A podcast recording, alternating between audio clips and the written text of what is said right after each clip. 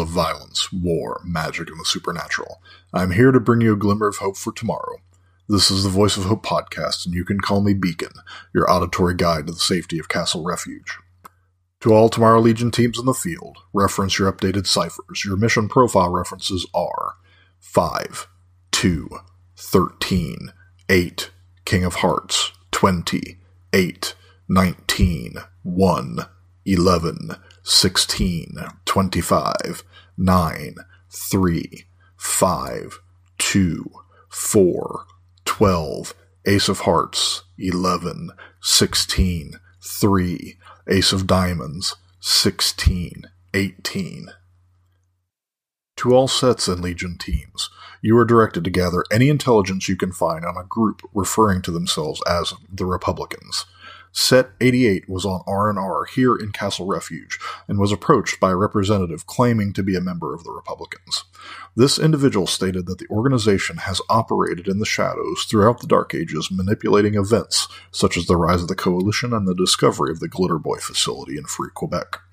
The individual stated they wanted information that has been relayed from Community Outreach Team 438 in Rapid City. The team recently requested intelligence about a legendary Neiman facility near Rapid City called the Sanford Underground Military Facility. The individual was extremely interested in the location of this facility. How this individual knew about this bit of intelligence, we are unsure. Additionally, Set 88 was the team designated to research this information. Unfortunately, the individual disappeared before he could be apprehended. North American myth states that the Republicans are tied in some way to the ancient Nemans that defended the people of North America during the beginning of the Dark Ages and brought the Glitter Boy armor to us. Other stories tell more subtle tales of the Republicans appearing to warn of impending doom and providing escape routes or making suggestions on how to overcome a threat. They were also known to help form bands of heroes during the Dark Ages, leading them to unknown caches of weapons, equipment, and knowledge. It is even said that they were known to bestow glitter boys upon those they deemed worthy of the honor. Whether this individual was a member of this group or not has yet to be seen. It could be that they are just trying to leverage this legend to get access to classified Legion information for their own nefarious reasons. It is interesting, though, that much of what we know about this group is tied to what we know about the Neiman and the Glitter Boys. Jasper has a great lecture about the known history of these Glitter Boy suits. Since its creation, the Legion has had a number of Glitter Boy pilots join our ranks because they feel that the Legion provides them with the best opportunity to meet the ideals of the ancient Nemans. This is quite the honor to compare the Legion to the Nemans, although not all the pilots claim Neman ancestry. One of our more recent recruits, by the name of Lieutenant J.P. Sims, for example, he showed up at Castle Refuge a few weeks ago, asking to join the Legion, and was identified as a skilled Glitter Boy pilot. He has proven to be a unique individual, claiming that he grew up in an orbiting space station and he crashed his Glitter Boy suit near Castle Refuge after fighting off an alien attack on the planet. Rumor has it, after he was accepted to the Legion, he took General Magruder himself out and turned over the wreckage of his advanced Glitter Boy suit. As eccentric as he is, he knows his way around a G10 suit and has even added some modifications to it that none of the mechanics in the castle can replicate. After a long delay, the communications officers of the Legion have finally been able to decode Calatin's last report. It is a harrowing tale. Here it is in its entirety. Hey, Beacon, it's Calatin again. Last time, man, I told you about how I met these mutants who ran away from Lone Star when I was away from my party on a mission. Well, I went back to Aiken, the town my team was helping. Smiley was kind of mad at me for going off into the woods, and I was feeling kind of bad about letting my team worry about me overnight. But I told him about the mutant animals, and he seemed to be at least a bit happy about that. Well, the team hadn't finished what they were doing, but he figured we should stick together and get back to Samantha and her people.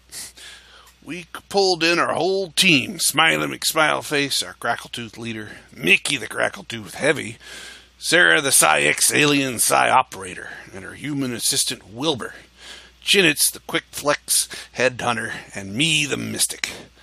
And we had George, our trusty Fury Beetle mount. When we got about half a mile from the mutant settlement, we heard some serious railgun fire and explosions suddenly erupt, but nothing seemed to be coming our way. Smiley had us take up defensive positions while Sarah started trying to radio anyone nearby to get a handle on what was happening. It didn't take long, but Samantha came online, and I got to talk to her. She said there were a bunch of flying Titan power armor hitting them with missiles, and their advanced sentries had come under small arms fire. They were scrambling, but it sounded like a coordinated assault. I told them we were close and we could help. I also told her we, what we looked like, hoping her people wouldn't attack us. Now, keep in mind, we're a community outreach team, and we're not really supposed to be engaging in battle on a regular basis. But we have some combat ability, so Smiley, well, he grinned. He said we should make a flanking maneuver, as he didn't think whoever was hitting the mutants would expect someone whacking them in the rear with magic and heavy weaponry. With Chinnets running on point with her bionic legs, we boogied fast. Still, over the radio, Samantha said there were a couple dozen mercs wearing Northern Gun armor and wielding Wilk's lasers, along with three Triax Ultimaxes, making their way up the north slope of their hill. Her people were reporting more laser fire to their east and west. Now, Smiley's a smart dude, and he figured the goal was to force the mutants south and hit them when they tried to leave. So they must have something waiting over there all quiet like. I told him all about the traps and defenses going up the hill to the mutant village, and he thought whoever was attacking probably didn't want to fight through all of that. Well, Chinnet spotted a pair of Triax super hunters supported by a couple of dozen more infantry and foxholes. To avoid being spotted by those flying Titan power armor, we went on foot, as Smiley told us his plan. Those super hunters, he said, were real good at killing lots of foot soldiers with missiles and ion blasts, but they were not real great at much else. He wanted me to put Mickey in magical armor so he could draw fire from the infantry and hit the robots with some railgun fire. Once infantry was distracted by a guy they couldn't kill with lasers, we'd be able to hit him hard. I'll tell you, Beacon, we were outnumbered and outgunned, so I didn't know if we'd stand much of a chance. Well, my friend Mickey thought it was a grand idea, and he eagerly took my magical protection. He slipped around to get a good shot on one of those super hunters and messed it up pretty good. Damaged, but not out of the fight as yet.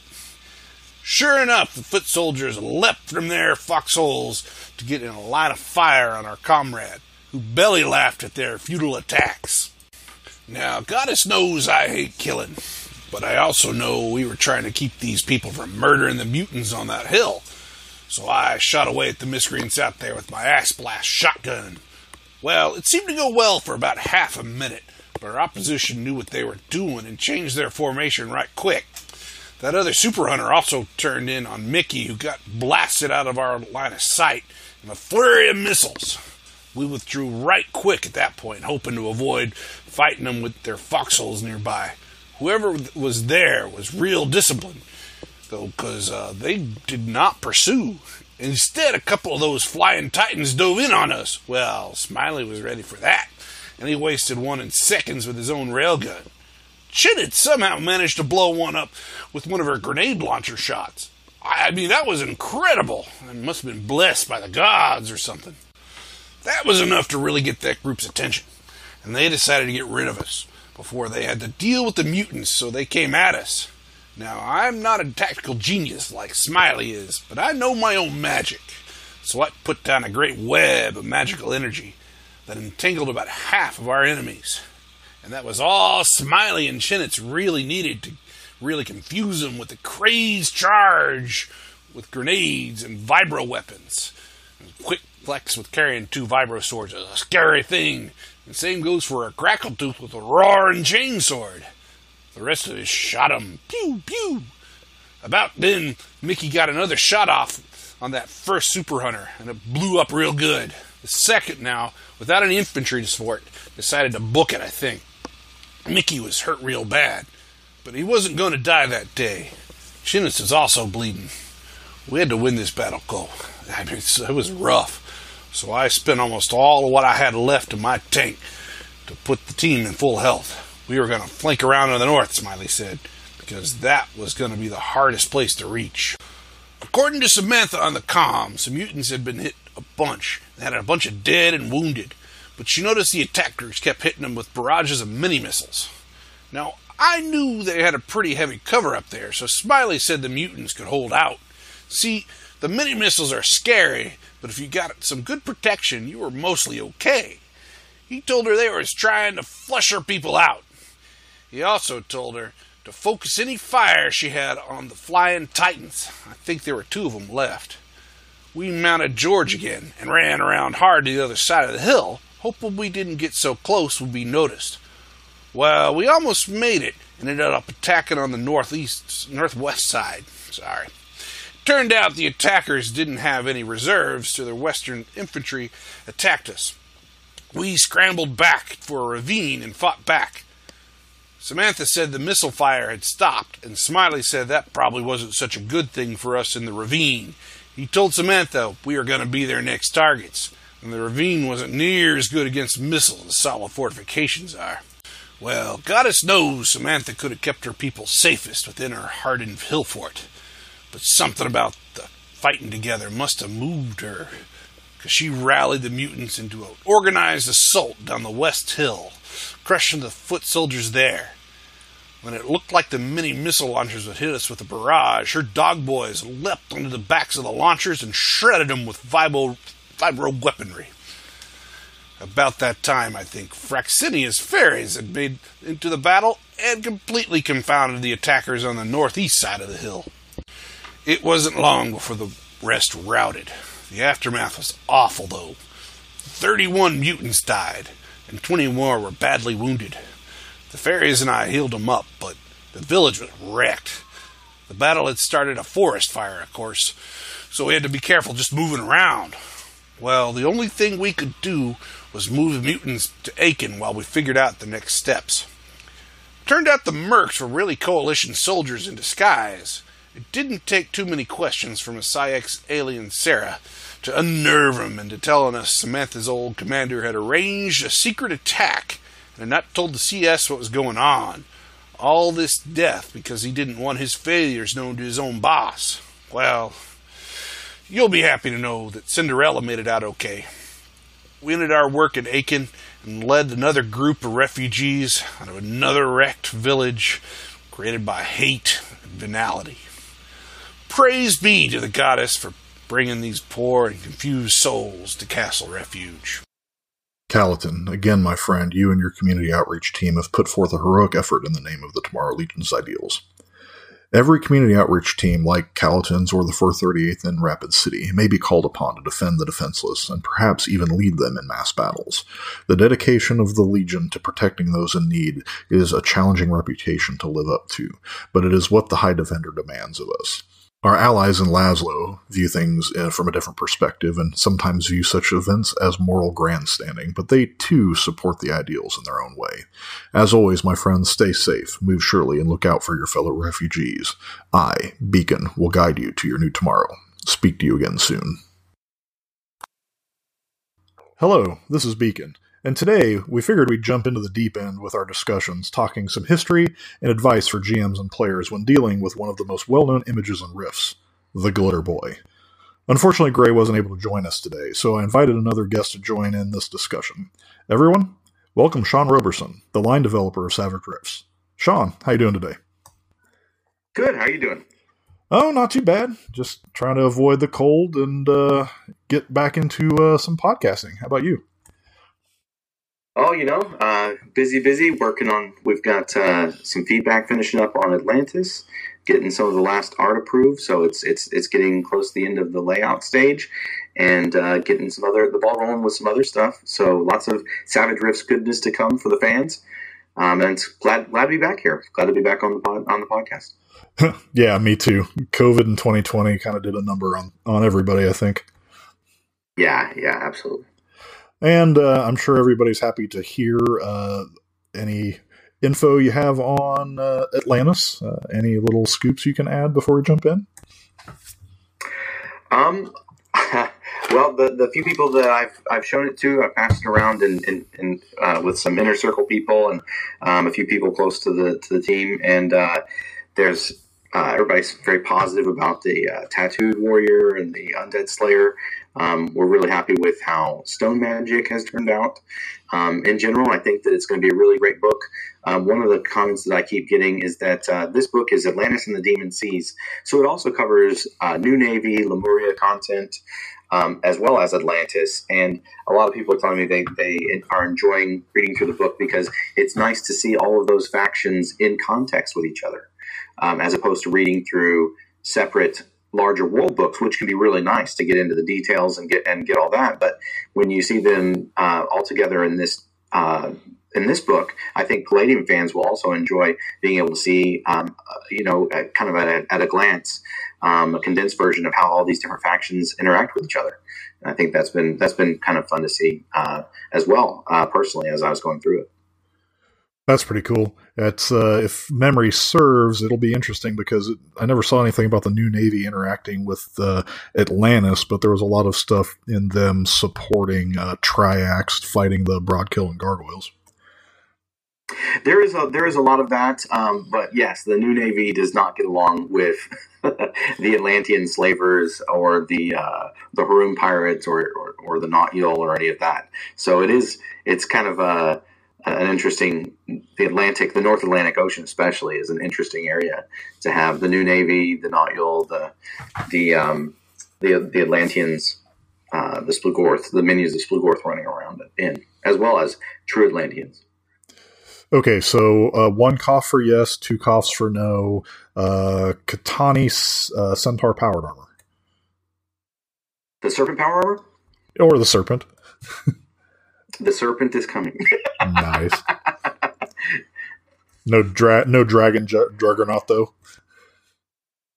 Uh, no, no dragon juggernaut. We went with. Uh, I went with. I guess I should say um, the most common, the most common power suits, and because of the scope of the book, you've got the big hitters for and the most common items uh, or vehicles or power armor for all of the major factions, but uh, we couldn't with this one tome finish off all of the other less common variants of a lot of different vehicles or armor for all the factions. Yeah, plus you need you need something for down the road, right? true, true, true, true. That's always nice to keep in mind. But I think that players will be very happy with what's in this book. We have a lot. We really focused on the um, the player focused uh, or the player facing options. So while the um, the Splugorth or the Lemurians or some of the other factions, you may not see some of their more esoteric uh, things. That's something that's easy to introduce in an adventure in an adventure module, though. Um, but the players will have a lot of material that they can use uh, out the box, and so there's at least I think at least actually when I was talking to some other uh, people, they said they actually think it's more um, vehicles than is in the original Tomorrow Legion Player's Guide.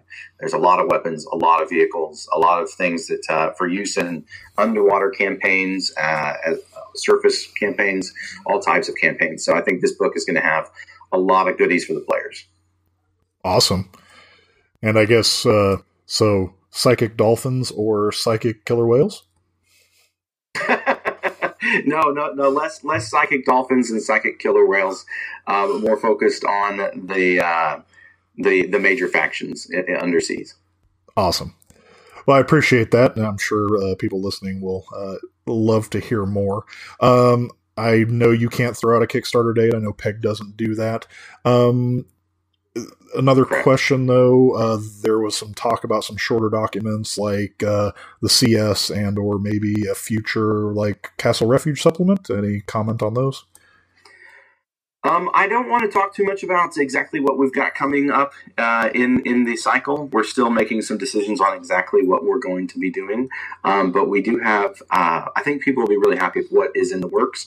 Um, I can I can confirm that the next major book is going to be South America, the land of a thousand islands. Awesome. Well, there you go, folks, uh, for your listening ears. But hey, let's uh, let's go ahead and turn back because today we're actually going to be focusing uh, just looking at some discussions on the uh, f- different forums and Facebook and such. Uh, a lot of people uh, discussing Rifts. There's a lot of new people in, in, and the Glitter Boy consistently is one of those things that gets talked about a whole lot uh, online. Absolutely. And yeah, so I mean, it's it's kind of kind of one of those legendary legendary ideas and concepts and Rifts. Yeah, actually, I mean, when I first bought the that you know the book, I had started out with uh, Robotech under Palladium, and seeing the ads with the Glitter Boy on it for whatever reason, that the Kevin Long's drawing was just amazing. Yeah, absolutely. His art's always awesome. Well, and what's really interesting is when you look at the uh, Rifts Ultimate Edition for just some kind of like big picture background stuff, the Glitter Boy was actually the catalyst for designing the entirety of Rifts. Uh, that's kind of in a uh, note there in the Ultimate Edition. Have you talked to Kevin at all about that? Um, a little bit. We we have um, a bit. Uh, so one of the interesting things is that uh, as you know, a lot of the fans that have seen the Ultimate Edition and, and, and heard some other things uh, will know is that the that Rifts was almost called Boomers, and Glitter Boys were almost called Boomers. Um, and so the, the game was almost named after the Glitter Boys themselves. So it kind of started with the, the, the trope of the wandering sort of Ronin uh, hero or, or, or, you know Western gunslinger roaming the uh, roaming the wasteland, righting wrongs. Um, but no, I think glitter boys are one of the great things about Rifts, and it's it's one of those interesting. I, I really love to see how glitter boy would be depicted in a movie or a high budget TV series. Amen.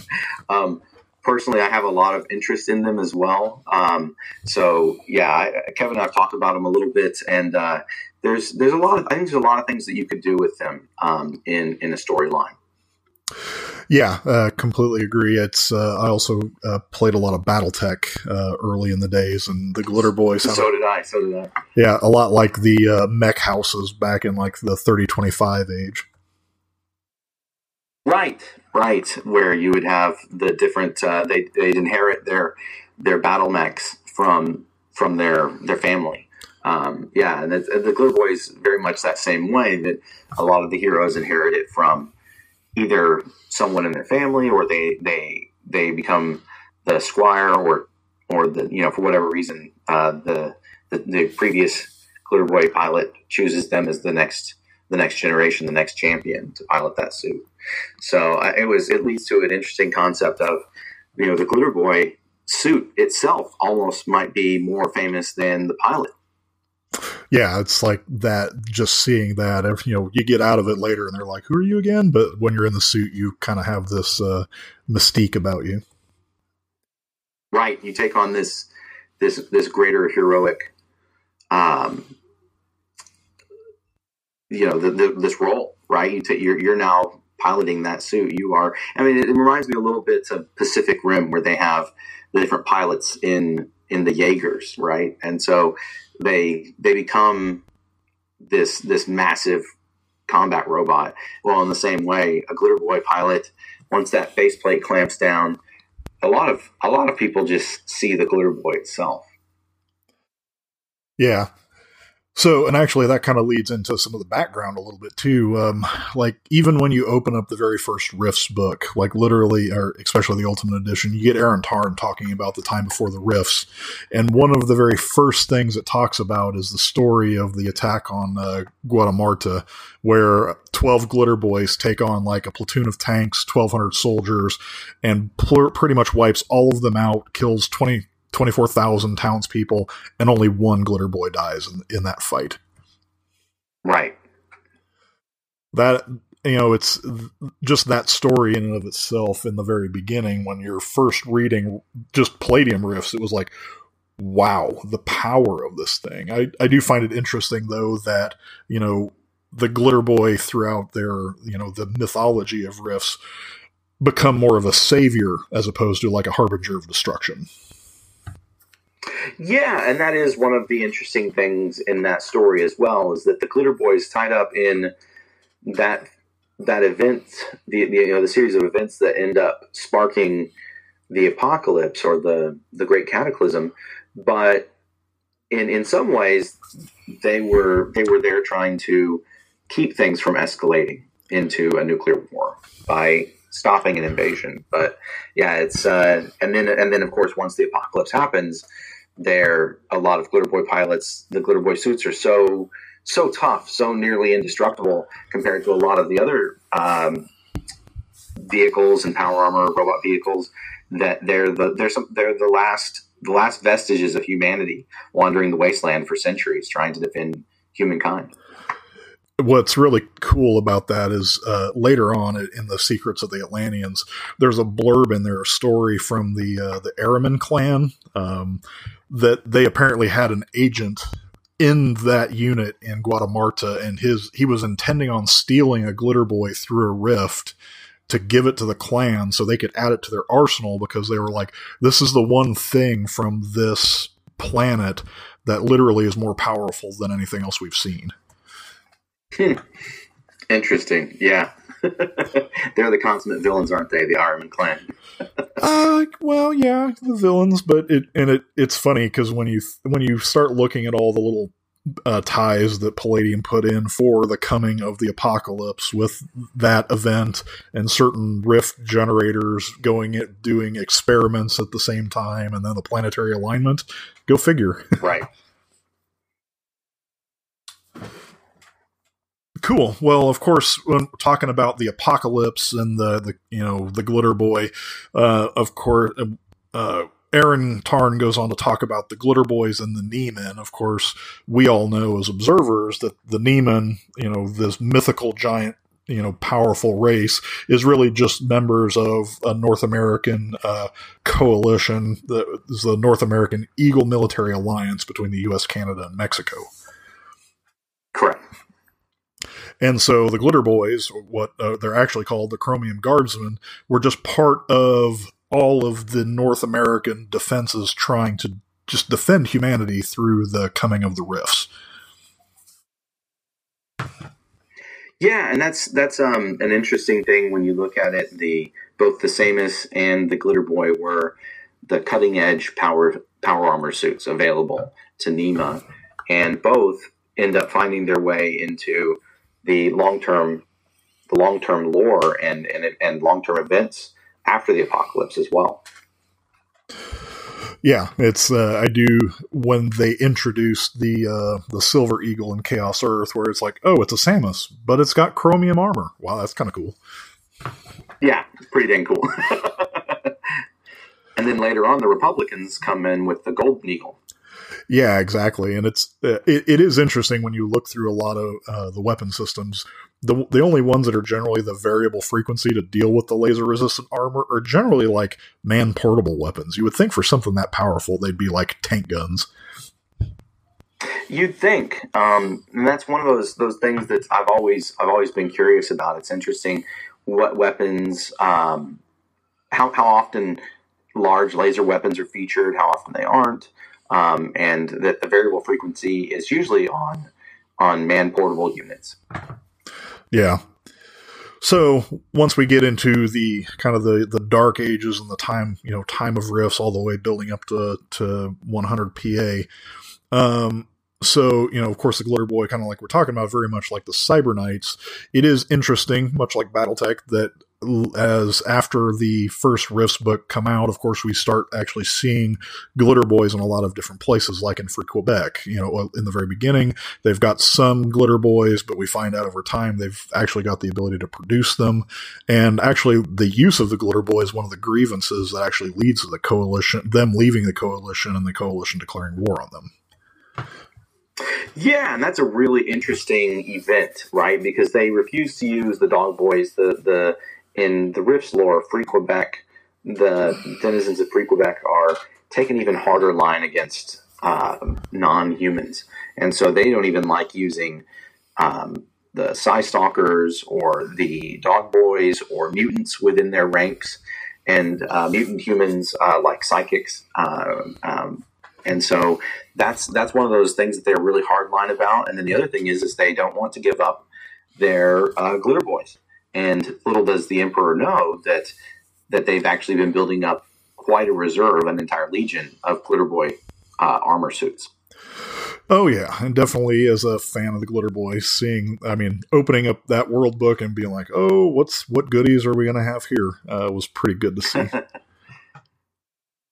yeah, and it's it's it's a bit different, right? The, they also work with Triax. They share that technology with Triax, which uh, you know to the much to the chagrin of the coalition states, um, they're able to work with Triax, develop a more easily uh, a, a, a, version of the Glitter Boy that's easier to produce and has some some some extra close close range defensive weaponry, um, like a vibro sword and um, and laser and some mini missiles. So that's a the T five fifty um, Cyclops Glitter Boy is also an interesting entry in that in that book and in the lore um, that uh, I thought was really fascinating, and I wanted to make sure that uh, we we brought that over into Rifts for Savage Worlds. So it's uh, featured in the Empires of Humanity book that I worked on, and on the cover you can see uh, a T550 as well as a USA G10 Glitter Boy um, fighting alongside the coalition troops against an army of demons. So, on, on kind of a segue, uh, what were some of the uh, tweaks that you went through in converting, making going from the Savage Rifts G G10 to the T550? Um, so there was a couple of things. One of the big things is, of course, that um, the the T550 doesn't have quite the armor protection that the USA G10 does. So it sacrifices some armor protection in order to gain some other weapon systems. The the boom gun is a is not quite um, um, as powerful as the RG14 on the original Glitter Boy, but just just slightly behind it in destructive power, and still tops almost all railguns. Uh, but the nice thing is, is that uh, the the the pilot can fire that without using his hands. So there are some there are some interesting differences there. Um, but when I, I was writing that up, I wanted to make sure that it it, it, it kept the original flavor from um, the Palladium Rift supplements, um, and also offered a unique choice. It's not that the one Glitter Boy um, is better than the other. That both of them could be an option for someone who wanted to play a, you know, a, a pilot that was you know piloting a Glitter Boy. Um, in my mind, I can see. I've heard of people allowing their players to play a Glitter Boy pilot, and they're running um, the T550, and I, I, I personally have no problem with that. Um, but uh, in general, you know, the the T550s could be could be run by someone who's just a a power armor ace, right? They don't necessarily need to be the Glitter Boy framework, and the Glitter Boy framework is a little bit more about that um, the being a part of that that legendary Glitter Boy Brotherhood and um, and, and, and being part of that legacy, right? Whether it's a male or a female pilot, uh, all are welcome but uh, that that sort of fraternity, that sort of legacy of warriors that have been that have all lived through centuries of of apocalyptic uh, strife.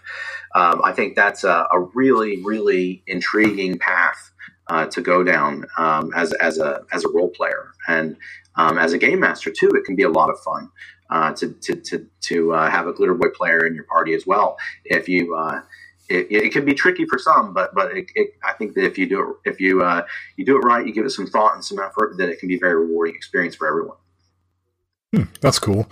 Yeah, and then the other interesting thing when it comes to Triax, uh, of course, the Triax two book does lead to a couple other uh, Glitter Boy variants, the Fat Boy and the Hell Angel Flying Glitter Boy. Uh, hopefully, maybe someday once we get over to Europe, we'll maybe even see those.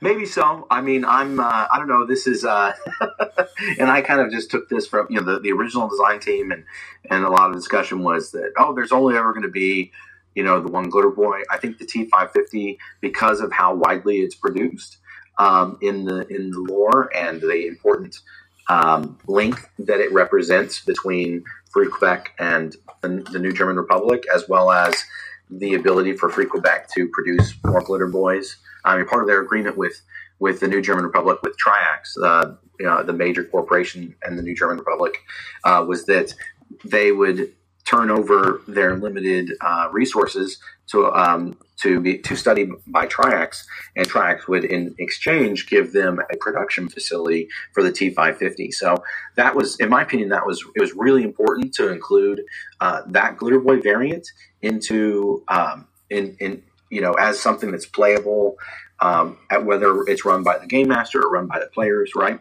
Um, but at the same time, um, I'm I'm very I, I want to be very careful in the future. I'm not sure how many how many more Glitter Boy variants uh, we would introduce, just because with um, the Rifts for and now anything's possible in the long run, right? But with Rifts for Savage Worlds, a lot of times we're covering a lot of material you know hundreds thousands maybe sometimes pages of material in one of our in one of our world books or i, I guess i don't know the, the best word is a world book right? Um, in one of our uh, large 192 page supplements. And so in those cases a lot of times we we focus on the real big hitters in an area, and that, that, I think that that's less likely to to be able to connect with some of those smaller glitter boys in a way that I think would be worthwhile uh, because you don't want to. I don't think you want to just throw a glitter boy on, on a page with no explanation, no background, no iconic framework, um, or special rules associated with it, because then that gives short shrift to the to the legacy of the glitter boys.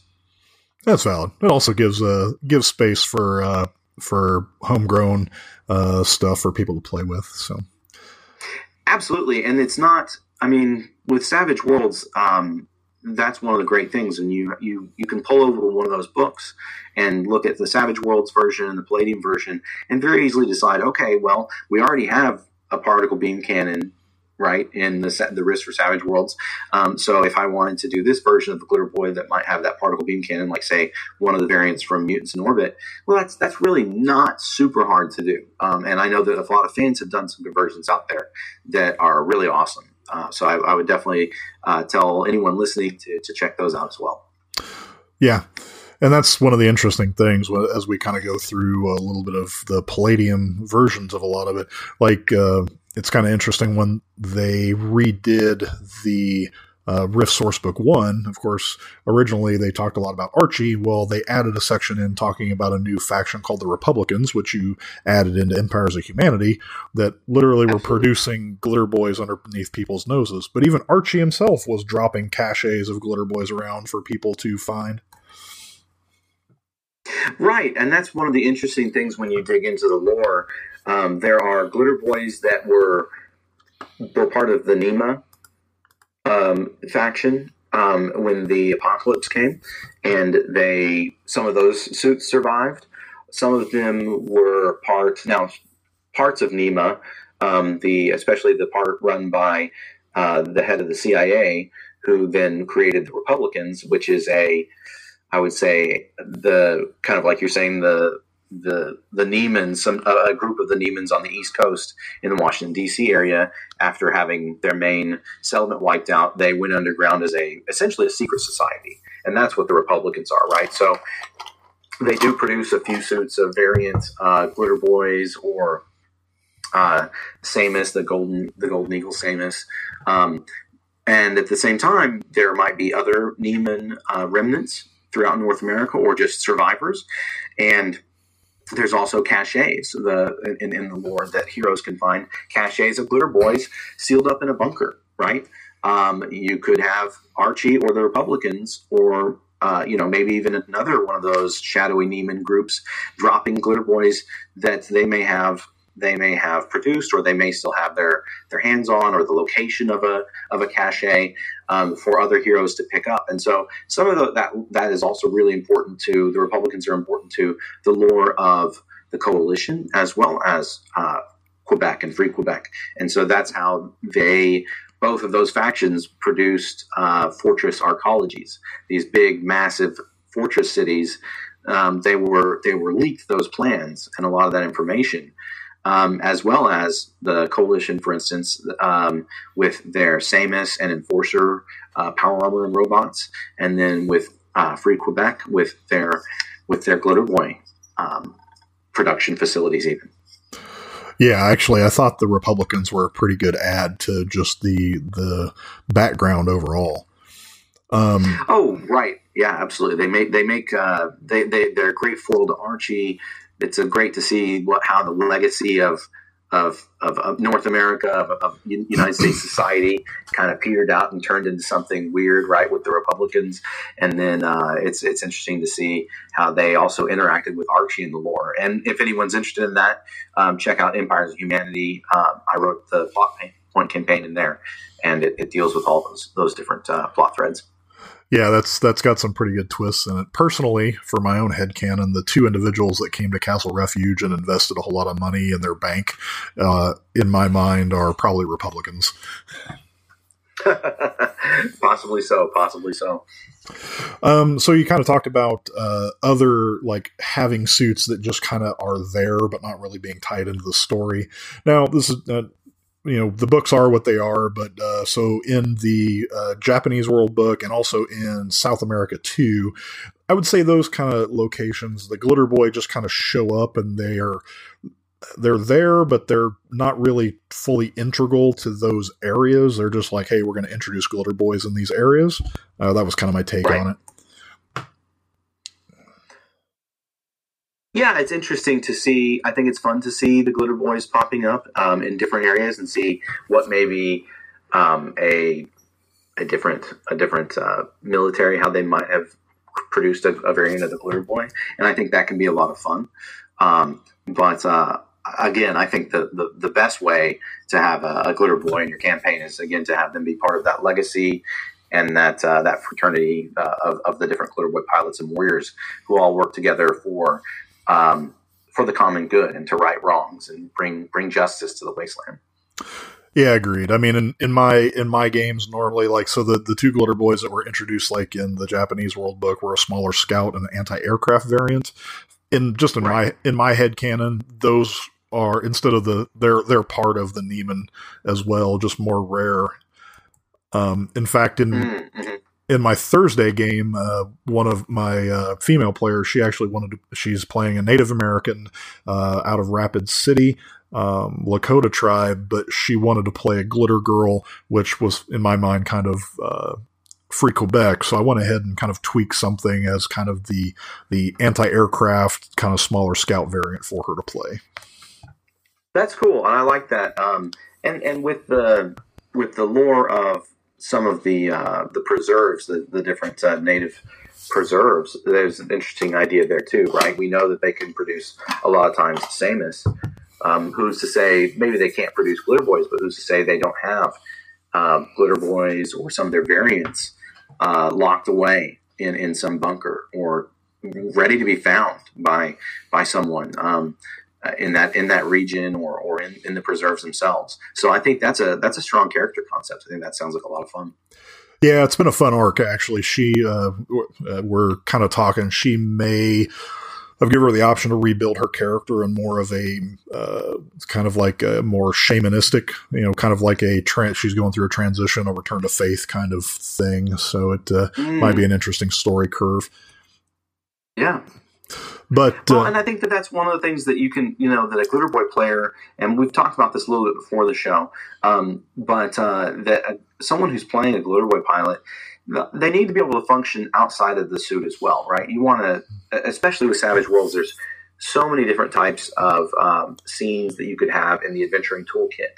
There's so it's so much deeper than just uh, a combat game. If, if the game master and the players want to to, to delve into um, the heroic stories of the different the different uh, Tomorrow Legionnaires. And so I think that that's one of those things that definitely it's worth expanding your hero's abilities outside of just I'm a really great shot with my glitter boy, right? Which is kind of like the, the it sounds like the default, but I think that that uh, glitter boy pilot characters can be extremely interesting um, on a role playing stance as well. Amen. And actually, that's a really good segue kind of into the next segment that we're going to talk about. We're going to just kind of start out and work some uh, Glitter Boy player advice. Because so the Glitter Boy is an iconic framework is really kind of interesting because for the most part, most of the abilities and limitations of the framework are actually tied to the equipment of the suit itself. So, you know, it's kind of hard to take a character that and you basically have to maximize the use of that equipment.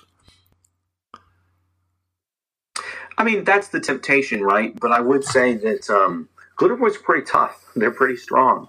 So I think that in some ways, um, uh, someone who's building a Glitter Boy, a Glitter Boy um, character, they have the opportunity to to have a little more fun than they, than, especially even early on, than they might with um, maybe another framework that they need to in a in a really high powered combat um, campaign or something like that, they would really need to focus and hone in their combat skills just to make sure they survive. Well, with the Glitter Boy pilot, you've got a little bit more leeway there to, to, to take an edge or a couple of skills, use an advance on on, on something that's a, that's a little more.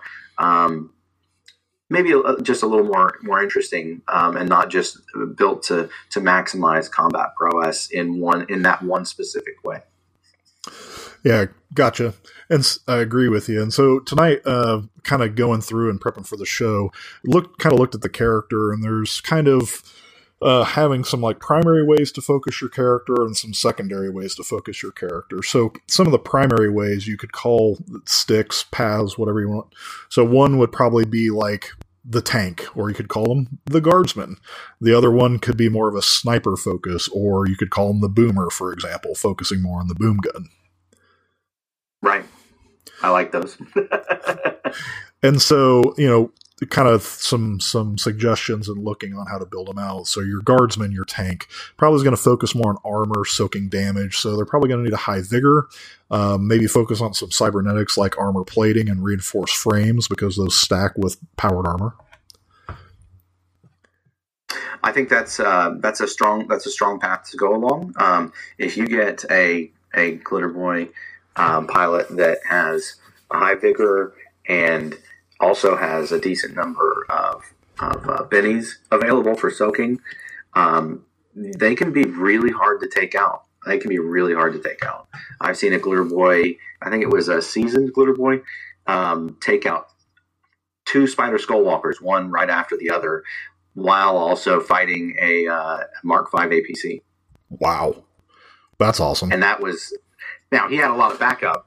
So I mean, at the time I wasn't running the campaign. I later over later on took over running that campaign, but at the time I was playing um, a techno wizard, kind of a Tony Stark type techno wizard in. Um, and then we had you know uh, a bunch of other heroes, uh, crazy, a juicer, um, a rogue scholar. But while the rest of us handled, you know, t- I think it was like twenty plus Skelebots and uh, coalition troops, including some special forces, Psi-Stalker, Mind Melter, um, all that type of stuff.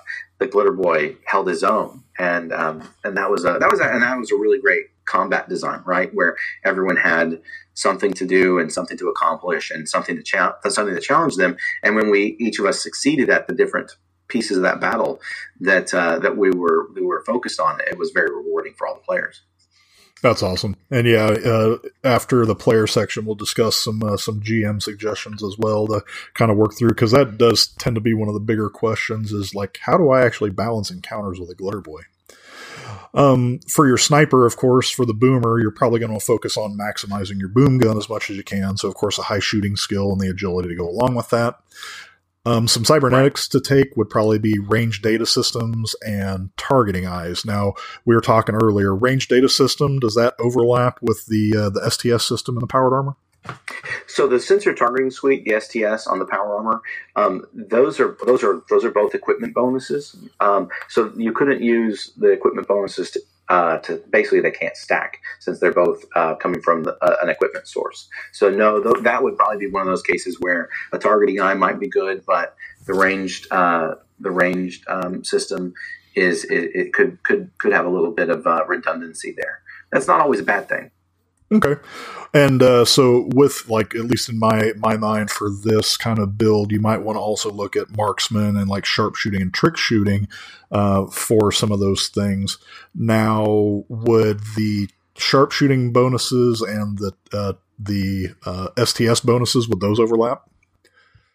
Yes. So, um, and if, if you go into the the Q and A, um, tried to I've tried to help make that clear. But yeah, the when you've got something that's you know abilities or bonuses that are coming from an edge as opposed to like a piece of targeting equipment um, that that's that, those are different right? They, so they, they definitely you definitely can stack up um, their effects.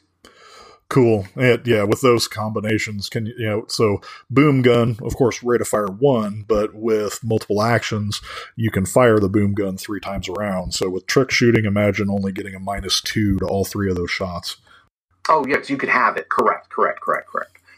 It's just not completely getting rid of it, which would be You nasty, could completely get rid of it, right? Uh, especially when it's balanced out by the STS and all that kind of stuff. So Yeah. cool. And some other things, and think and thinking about this build would possibly be taking some other edges, like that would increase your armor piercing, so you could focus on large threats like dragons, or you know, like a combat mecha or spider skull walkers. Right, and that's the thing is about the Glitter Boy is that most of its opponents are a lot bigger than it. so if they can hit, if they can hit as hard as a Glitter Boy, they're usually quite a, a bit larger targets. Which is also another advantage to keep in mind um, is that scale, that scale bonus that a Glitter Boy is often going to have when combating larger targets. So if you combine that with um, you know, sharpshooting um, for getting rid of, of enemy cover and trick shooting for reducing multi action penalties. And then you've got the bonus from the fact that the enemy is um, a, a scale larger than you. That's a plus two. Well, now you have no penalties. Awesome. Yeah, it's a it's a pretty pretty significant uh, shooter, and then of course you just take the straight raw damage of the boom gun into account. yeah, yeah. The straight raw damage of the boom gun is mean. It is. So uh, you kind of talked earlier, though, with with all the power of the Glitter Boy starting out, it, it does leave you some room to start freeing up to do some other things. Um, so you know, kind of we talked about uh, laid out some potential like secondary builds that you could look into, um, like the Glitter Boy being the legendary defender of the week. You know, you might want to possibly look at a high persuasion, a higher occult skill, uh, maybe some investigation to kind of focus on dealing with those demon waves and and getting people on your side. Absolutely. I think another fun one, especially if you're building the, you know, the guardsman type that you talked about, where you've got the high high vigor and the high toughness. Um, that's a great time to take some taunt and the provoke, provoke edge, right, to get enemies uh, focused on your character instead of others. So to to to to, to draw the fire, draw an aggro. Yeah. You know, uh, another secondary build, which kind of fits in with the uh, the boomer. Uh, one of my players is really into using electronics, so using like. Uh, uh, you know, because you can use anything for support and test. So he uses electronics to test people a whole lot, uh, and also to support people in combat. And since the the glitter boy, especially the shooter, is going to be anchored a whole lot, that might be a good way to support others around you. I agree. Um, I've you know I've seen my but campaign I was talking about um, earlier that uh, he made good use of his piloting and electronic skills in different situations to test opponents or to support allies, um, and that was that was a, a, really great way for him to be able to use those skills. In, while he was inside his glitter boy suit, uh, be able to use them in in all types of different scenarios. Yeah, I've even uh, with with my player, I've actually because he's so invested in that, I've actually made some uh, homebrew uh, edges that kind of take the uh, some of the social ones like taunts that require taunt and just relabeled them into pretty much the same edge, but using electronics instead. Oh, interesting. That's cool. All right, and then a, a really so uh, one that I uh, kind of think is a kind of cool build, but you know, a lot of people don't play this way is the commander. You know, basically building on that whole legendary status and leading people in, into combat. Right. I think that can be a really strong build. Um, you see a little bit of it with the um, Glitter Boy archetype that we have in the um, the SWADE Rifts archetype set. Um, but uh, also my uh, my friend in that campaign, he uh, he also he also started to pick up leadership edges because he noticed that as we were role playing, a lot of times, whether they were peasants or commoners or you know anyone that was trying to, whenever the chips were down and and the hero, you know, the little boy hero was calling in was calling in help from uh, the locals or from anybody that could respond. He, he kind of had uh, this he, he, you know he kept being put in that position where he was leading a ragtag group of freedom fighters against against whatever the, the, the, the, threat was at the time and so i think that's another thing that as you play your character it might you know you might say oh well this build or that build looks better on paper but when you start role playing through a campaign and the themes that are happening in the campaign can often um, lead I'd say stay flexible, stay loose, right? And you might also uh, often be able to to pick up on some really great themes within a campaign and build a very memorable uh, hero. Yeah, it's like uh, uh, with that, of course, uh, even within the Glitter Boy frameworks, uh, Heroic Journeys, I think its education has the commander and the battle skill. And battle is, an, I mean, right. especially when you get into like mass battle, the mass battle subsets, uh, sub rules, that's a really important skill for people to have. And it's just natural for the Glitter Boy to have it. Absolutely, and it's it's funny because you'd think, well, a glitter boy, wouldn't they be better off charging out front? Well, maybe not, man. Who who who would take command of the the the rebel army or the the you know the the the, um, the plucky freedom fighters? A lot of times in the story, that's going to be the glitter boy um, because of or, or, or, the Cyber Knight, for instance, you know, because of they're they're so famous for for uh, for for leadership, and so I would say that uh, in a mass battle, a lot of times that can be a very rewarding uh, tack to take. Yeah, in fact, I, as a game master, I probably would allow them to apply the heroic legacy bonus to the that battle roll just because of that. Oh yeah, yeah, that's a that's a that would be a cool move for sure. Uh, another kind of weird approach, if you will, for Glitter Boy is actually to t- have the Glitter Boy take a arcane background. Now, mind you, Glitter Boy is a powered armor suit, so there are those limitations for psionics um, in uh, listed in the powered armor section. Um, actual magic base doesn't really work because of the negatives to arcane those arcane backgrounds. Right, right. Those are some pretty significant negatives. Now, mind you, of course, psionics does have some negatives, and you probably want to focus on powers that just enhance your character because any anything going outside the powered armor is probably going to have a steeper negative. Yeah, I, depending on on whether or not, for instance, you've got uh, one of the big things to note with um, a character wielding psionics is whether or not their their helmet space plate is open.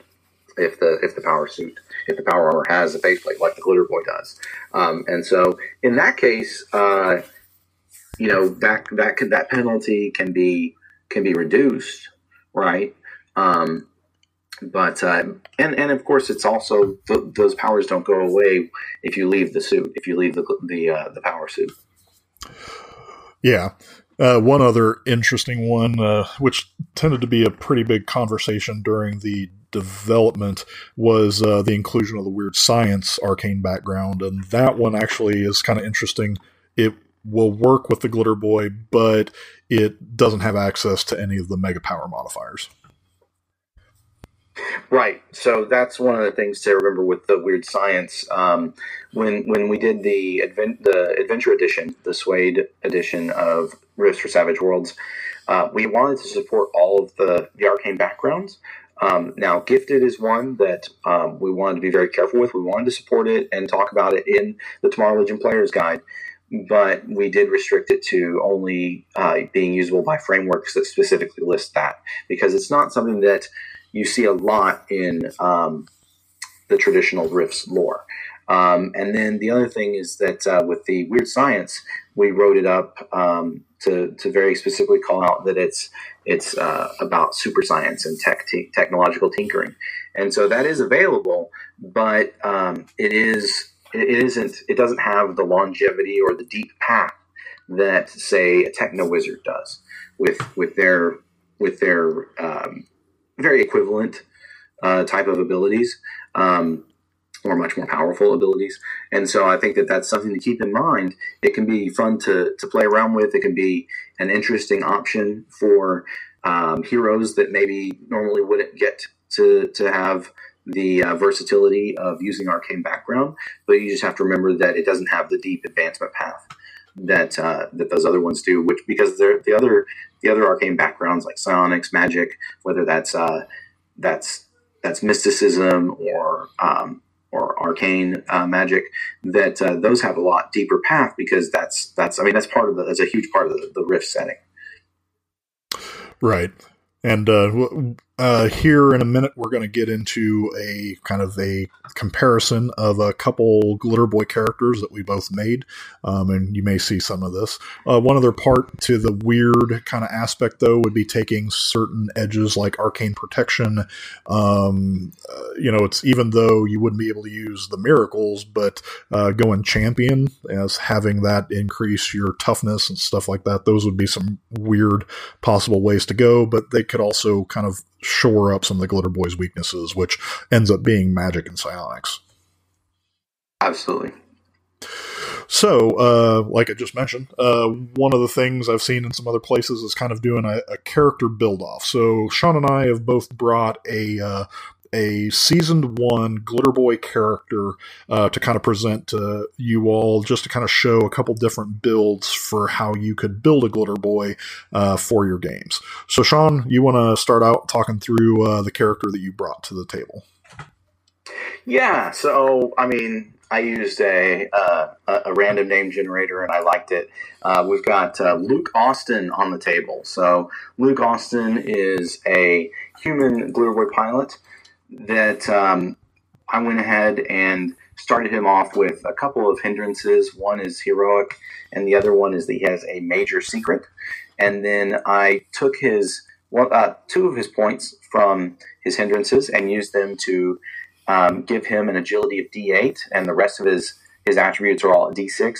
And I would mention that because I think that's a pretty important thing to consider when you're building a Glitter Boy character is not to shortchange them in a lot of the categories because they're going to be targeted by all kinds of tests or powers, and I think that uh, that ignoring well ignoring vigor is is a path to uh, to, to, much sadness and early death because a a, a D4 vigor, a D6 vigor will last you a little while, but a D4 vigor, you're not going to be able to make those soak rolls um, when you do finally get hit by a, a worthy opponent. Um, a D6 smarts is, and a D6 spirit are good to resist different types of tests and skills and powers. Um, and then uh, I went ahead and got him the uh, with his, with his hero's journey. Um, now, since we were building it, I chose these. Um, he has Elan and Luck.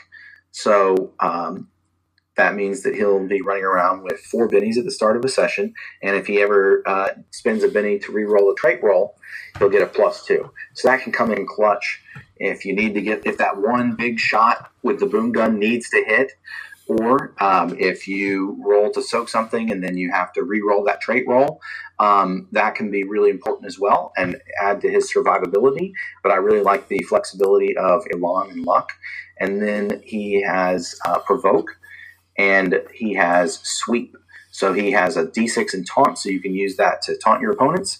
Um, and he has Sweep, Frenzy, and Counterattack. So it's a, it's a glitter boy that if you get too close to him, uh, he'll hit you with a counterattack every time you miss an attack roll. Um, he does have a high fighting skill, and then when it's his turn, he's got frenzy and sweep, so he can he can dish a lot of attacks, and he can also hit or hit hit a lot of adjacent opponents. So a couple of different options with that hero. Um, you know, sweep and frenzy. Maybe it would be better to swap out one of those for a trademark weapon and have a melee weapon. But since I didn't actually play this character, it, eh, you know, uh, he I, I didn't actually have a specific large melee weapon that I wanted to to put that edge on. But I think that that's a, a good way to build the character and advance him forward is to increase his agility to D10, and then with the next advance, increase his fighting and his shooting up to D10. Um, and then, like I said, go in for provoke and sweep. So that's that's a, kind of a brawler glitter boy character that's also doing a little bit of that. Uh, kind of that guardsman or guardian type of idea that you talked about, where he's, um, you know, and he'd be using his his uh, provoke and his taunt skill to to drag in some of the some of the opponents to fight him. That's awesome. So if you if you were just to give him a weapon, what uh, melee weapon would you give him? Oh man, that's a that's a that's an interesting question. Um, I think that uh, for for Savage Rifts, oh, that's tough. I think that um, you know one of the uh, one of like the big impact impact mauls or the impact hammers would be really good. Um, but uh, you know, a vibro a giant vibro sword is also a, a great option. Um, because the glitter boy is size three, and so uh, they can wield that in one hand if they want to, and it gives them a lot of uh, gives them some reach and a lot of damage potential. But um, that's one of those things that's tough because uh, there's so many cool melee weapons and rifts. Um, which is one of the things I love about rifts is that you've got all the different type of, of uh, weapons that are out there that a character could get their hands on. That's awesome. And uh, coming soon to a, a, table near you, a glitter boy wielding a sword of Atlantis. A sword of Atlantis or a Kittani plasma axe. I mean, there's a lot of things that are coming soon. That's true, oh. and uh, that's a that's a powerful sword of Atlantis. That's a powerful weapon.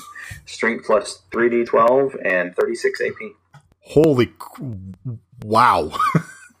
yeah, so when that hits you, it's like getting hit by a heavy laser or a boom gun. Yeah. Nice. Almost not quite a boom gun, but yeah, it's pretty pretty heavy hit. That's freaking amazing. Well, so uh, uh, and I didn't mention it in the beginning. So we've got uh, Luke Austin.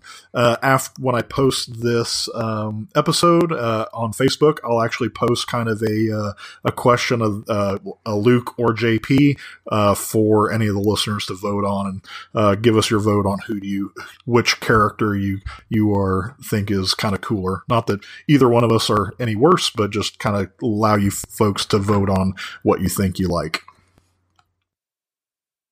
All right, so uh, so uh, Sean went with the the kind of the the guardsman build um, for my character. His name is J.P. Sims. I actually went with him as more of the boomer build. Um, so uh, I'll give you his background. Actually, uh, well, we'll get he basically uh, his uh, in building him. Of course, he's a glitter boy um, framework for his hindrances. I went with anemic, delusional, loyal, and vow. So and the delusion is minor. And it just so happens that he tells everybody that he grew up in an orbiting space station fighting aliens in Earth orbit and fell down to the planet.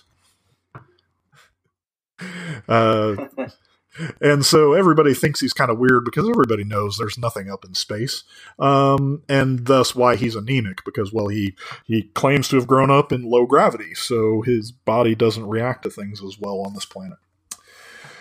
Um, with his framework, I went ahead and chose uh, Battle Edge Marksman, and uh, so I kind of went with the weird option. Um, and so I gave him arcane background, weird science, and we'll kind of go into that as as I build him out. Uh, with his hindrances, I added an edge and I raised an attribute. And so for his attributes, he starts out with a D8 agility, a D8 smarts, a D6 in spirit. He starts out with a D6 in vigor and a D4 in strength. Once again, kind of leaning into that uh, he's not from this planet and he's in his powered armor sure. a lot. And he's from lower gravity, right? So that makes sense. Yeah, exactly. So, and you know, he's in his powered armor, so you know he his powered armor provides him with his strength. Um, and then all of his skills kind of start out around a D6 or a D8. However, he's got um, higher skills in science, repair, and electronics, and weird science for the weird science background. And the uh, so in the edge in the beginning, uh, buying out his skills. Um, I added Rich, uh, which gave him access to some cybernetics to kind of help with that. Uh, you know, he's not really a tough dude, so to help out in those ways. And then also, basically, that's a smart choice. Yeah.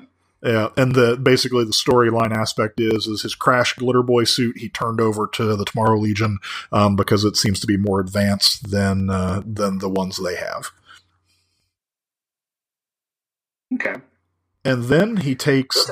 Sorry, go ahead. I was gonna say it sounds like an interesting character already, right?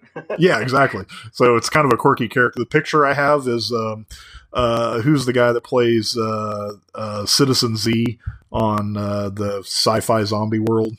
He's also he plays Garth in uh, Supernatural. Yeah, yeah, yeah. I can't remember his name. But yeah, he's kind of the the, the thinner, kind of like uh, pasty looking guy.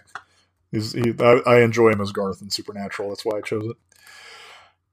And then for advances, uh, basically we give them the new powers edge. So with um, with the um, weird science, basically the idea is he's from orbit. He knows some things about the glitter boy that most other people don't know. So he's made modifications to his suit that everybody's like where is this coming from? So he takes deflection which is called the laser point defense system um, which is trapped to himself uh, he also takes the boom gun variable ammo system with stun for self. So basically um, you know the story the trapping is is he shoots the boom gun but instead of doing damage the round has been modified so whoever it hits it will stun them. Nice. Uh, and then for advances he took uh, the next he took new powers edge. He took uh, warrior's gift which is the tactical threat assessment response system so the glitter boys com- uh, basically uh, computer systems will analyze the threat and give him whatever additional edges he needs that's awesome. I like that. I like that a lot. I gotta, I gotta, I want, I want to stop you in your write up, but I want to talk about that in a second. okay, cool. And then the uh, the the other uh, power he took was damage field, which is the flechette close in defense system. So basically, uses the boom gun round and in in close range, it basically shoots flechettes out to damage people. And oh, then, oh, very cool and then basically increases agility, increases piloting and weird science rolls, and then for a new edge a season, he goes ahead and takes sharpshooting to start getting some of those uh, bonuses for using the boom gun. Yeah, and sharpshooting is one of those ones that's interesting, right? Because marksman, sharpshooting, they work on that first shot, um, but until you get to um, to the trick shooter, it, it, can be tough because you don't it only works on that very first shot. It's a strong stronger early on, but as you maybe get higher and higher skills or bonuses that are stacking up, um, it can have diminishing returns for a glitter boy who's really bent on firing multiple times. yeah. So that would be uh, so. JP Sims will be the uh, the boomer glitter boy that I'll be submitting for y'all to determine. Uh, you said you had a couple comments. Yeah, I, I, I and I, by the way, I'll just say that I, I like your character write up better than mine. so, um, so I'll throw that out there. I think that's a very, very fun, interesting character to play that is built where, um, you know, uh, his like his D four strength and his anemic. I mean, that matches the fact that he crash landed. He grew up. Um, in a zero gravity environment, that's a lot of fun. Um, one of the things that I did talk to Kevin about, um, I've mentioned it to a few people um, I have kind of the outlines and the plans for a, a Rifts novel, and hopefully it'll come to pass someday. Um, but uh, I, I, did talk to him about that, and one of the things that I mentioned is the the main character would be a glitter boy pilot, um, an aspiring glitter boy pilot, I should say. But his suit is an is an old suit from from right that was built right before uh, right before the Great Cataclysm, and so it actually has a a um, a, a high powered um, computer on board with a virtual intelligence that kind of like uh, if you're if you're familiar with with BattleTech and the um, the I, I, I you can cut this if you want, but the bitching Betty. oh yeah. Um, and so the same kind of idea, though, I, I, pitched it to Kevin. I was like, if I if I did write something like this, I don't. I want to make sure I wasn't going to write chapters and chapters of, or, or, you know, some some art for some power suit that that he was going to say, oh, it doesn't really fit the lore. But Kevin liked the idea. He thought it was a fun idea to have have sort of like a kit on board computer that could talk to the hero.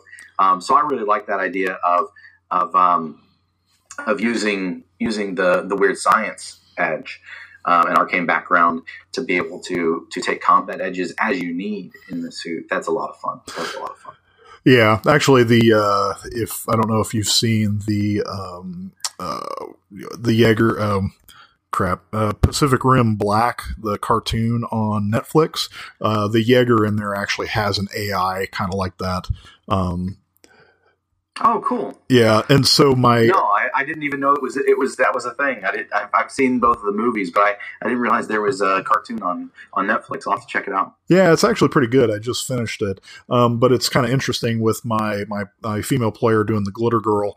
Um, if she had this, if she just decides to stay the glitter girl route, uh, one of the things I had introduced, which uh, would be allowing her to potentially take the sidekick edge and actually with all of the stats not being a physical person but being that AI inside the suit.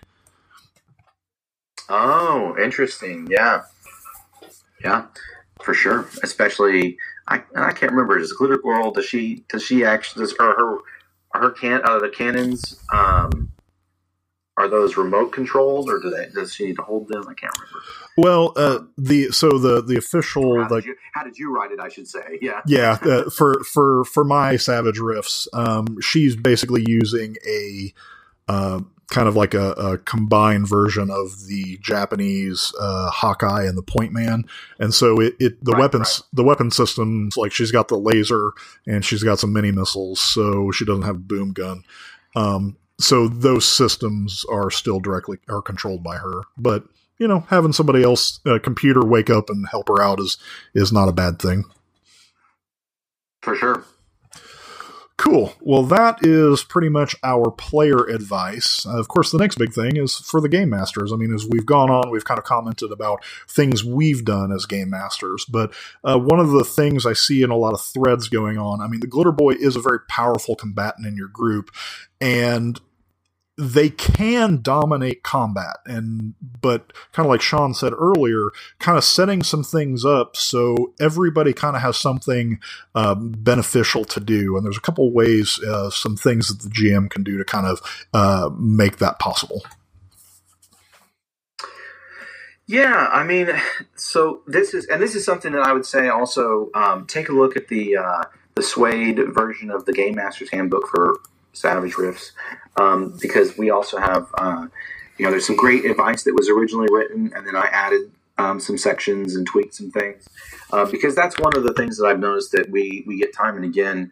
It's hard to deal with, and it's and and that can be both true in both uh, rifts for Savage Worlds and the original Palladium rifts game mastering um, a glitter boy or just a combatant that is so powerful and so potent. You've got the biggest gun combined with the with the toughest armor, right?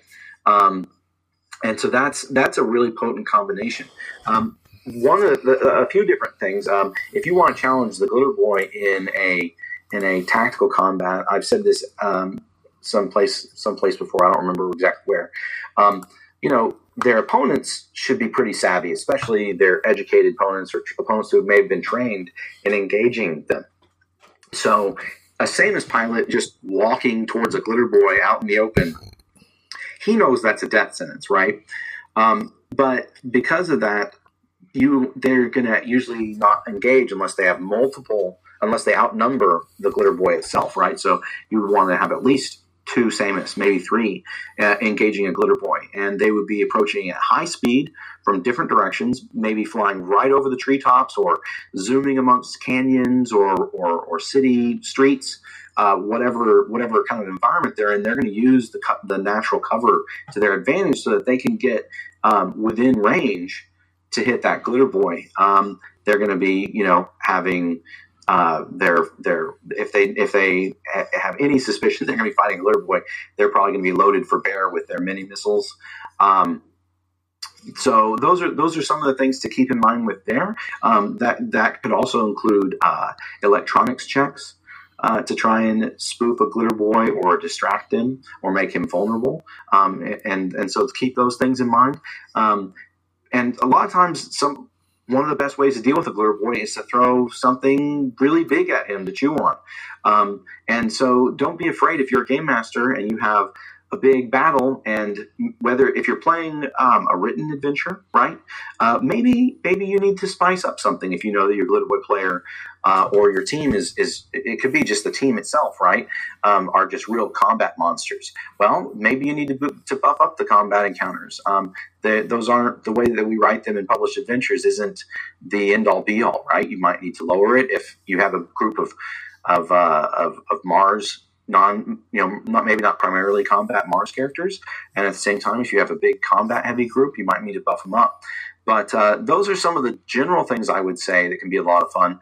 But i would also say if you really need to if you really need to um, sometimes uh, you, you can throw if a glitter boy is not strong in one area maybe using the puppet power. That can be devastating if a glitter boy can be puppeted by an opponent or worse say a mind melter that is is going to physically inhabit right uh, is going to uh, mentally possess him. Um, and so things like that could be super dangerous. Now, the Glitter Boy is not just out of the fight, he's a liability to his allies. Um, the other options um, is that you can obviously, there's all other types of tricks uh, that can be used against them, um, whether that's testing them um, with, you know, very commonly like taunt or intimidate, um, or uh, trying to take care of them outside of combat. But in, in direct combat, those are some of the things that I suggest that you focus on, especially if the bad guys are uh, have those abilities like a, a mind melter or a ley line walker or you know powerful um, magic or psionic users uh, th- definitely take a look at those abilities um, or even simple simple uh, spells uh, or powers like blind or uh, entangle, right? Uh, these are these are different things that uh, different powers that can very quickly render a glitter boy um, obsolete if the especially if the if the hero isn't built to deal with those things. If a hero is running around with a, a low a low spirit, low smarts, um, then then that then his opponents are going to figure that out because these are uh, larger than life heroes and they're going to have a reputation right? And that's part of the, the, the hero legacy of playing Glitter Boy. You get the bonuses to your persuasion rolls. You get uh, you get you know boosted uh, reactions from from people, but also uh, you're you're you're the first on, on on the list of targets to take out by opponents. They know who you are. They're plotting your downfall right? And so they're going to figure out uh, the way to get to that glitter boy hero. And the more that they keep clashing with with a certain faction or opponent or opponents, uh, the worse that's going to get. They're going to get to know that hero um, and his his different foibles, or maybe the people near him that are weak. Yeah, that's that's a great series of advice. In fact, uh, the one of the more common pieces of advice people give is, you know, magic is the foil of the glitter boy. Um, like you said, the, can't reiterate the puppet. Uh, some other things to consider, you know, as the magic specialized like hunter killers, like a mystic or mystic knight using blaster and the soul blast power modifier can pretty much cut through the glitter boy's armor pretty effectively. Yep, absolutely. Uh, another little uh, nasty hunter killer team that I keep in my side, especially for the C- the coalition, is basically just uh, a specialized coalition trooper with a CR one rocket launcher, giant killer, and the take him down edge. Like just just basically armor piercing mini missiles will like missiles will shred a glitter boy faster than you can think. Absolutely, those are uh, those are extremely dangerous. Uh, of course, the problem is, is you know, you don't, and that this is the challenge too, right? Because he's he's very powerful. You want to, you want, you know, we're we're all on the same side making a story. So going out of your way to try and kill your glitter boy is probably not a great GM advice. But giving him a challenge, that's kind of the kind of the goal. Unfortunately, Savage Worlds happens. well, and that's the thing I would say is that um, is that, that that is the challenge, right? Is giving your players a challenge. Um, as a game master, just remember that your challenge is to give them challenge and to push their abilities, right? And so if they if they have to push their abilities, if they have to work together as a team, if they have to um, you know diversify their character build maybe over a long period of time, if they notice that they keep going down to the same the same enemy um, or the same type of, of, of threats, um, that's that's that's what's fun. The other thing is, is remember in in um, Rifts for Savage Worlds, we have the very wonderful um, death and defeat table. So I know people talk about, and it's a really great rule. Blaze of Glory is a lot of fun, and it can be really great when a character goes out in a Blaze of Glory and does something really cool. Um, but another thing, though, to remember is that there is the death and defeat table, and the vast majority of the time, your hero is going to uh, they're going to survive that shave, that close shave with death. And they might be there might be a long recovery time, or they might have uh, you know a tough recovery, I should say. Um, they might uh, have some sort of near death, you know, character changing experience. But if you think of it kind of like a comic book, uh, this is where the drama is, right? This is where a lot of the fun is in the storytelling, is dealing with those things. And so I would say don't don't cut your characters. Uh, well, their hero journey, right? Don't cut their hero journey, hero's journey short. Um, make sure that you give them the chance to enjoy um, those close shaves with death because that's that's a part of, of, playing rifts as well. Is those those those tough close shaves with uh, with annihilation while you're fighting, um, you know, alien intelligences that man was not meant to know. Yeah, and the nice thing about uh, Savage Worlds is a lot of the subsystems. Now, when it comes to uh, kind of just one more thing on combat specifically, the other thing to keep in mind with your enemies, make them smart.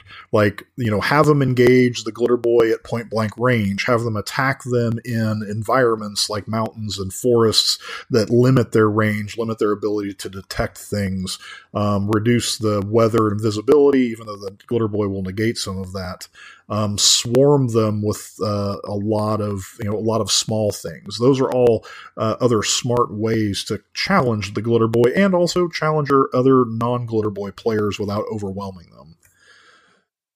Right, and that's one of those things. Again, it's it's uh, if sometimes when we play theater of the mind, it's easy to just think of everyone's just out on this open plain. but even even I mean I live in a pretty flat part of the United States down in Texas, but even in this uh, part of part of the U.S., um, there's actually a lot of gently rolling uh, ground. I don't know if you call it hills, but um, between that and, and trees and, and, and homes, or, or, you know, in, in rifts, those might be ruins, right? But uh, all those things that that can create really interesting environments and and uh, make sure you use those environments to keep to keep things interesting. It wouldn't have been very fun if the if you were watching Return of the Jedi and the the stormtrooper legions just fanned out on some open plain and just gunned down all the all the Ewoks from you know hundreds of yards away. But what happened in that movie instead is they had to deal with they had to deal with you know this this insurgency in a jungle environment, right? Um, very very uh, Vietnamish.